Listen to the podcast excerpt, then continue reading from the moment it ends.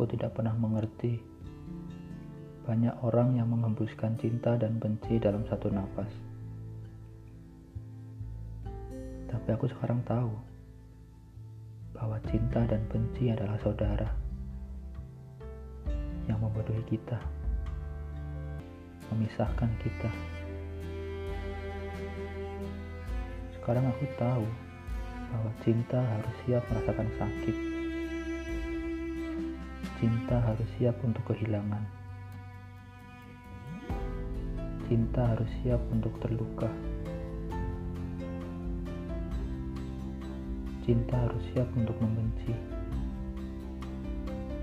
Karena itu, hanya cinta yang sungguh-sungguh mengizinkan kita untuk mengatur semua emosi dalam perasaan. Setiap emosi jatuh, keluarlah cinta. Sekarang, aku mengetahui implikasi dari cinta. Cinta tidak berasal dari hati, tapi cinta berasal dari jiwa dan zat dasar manusia. Ya, aku senang telah mencintai. Karena dengan melakukan itu, aku merasa hidup. Dan tidak ada orang yang dapat merebutnya dariku.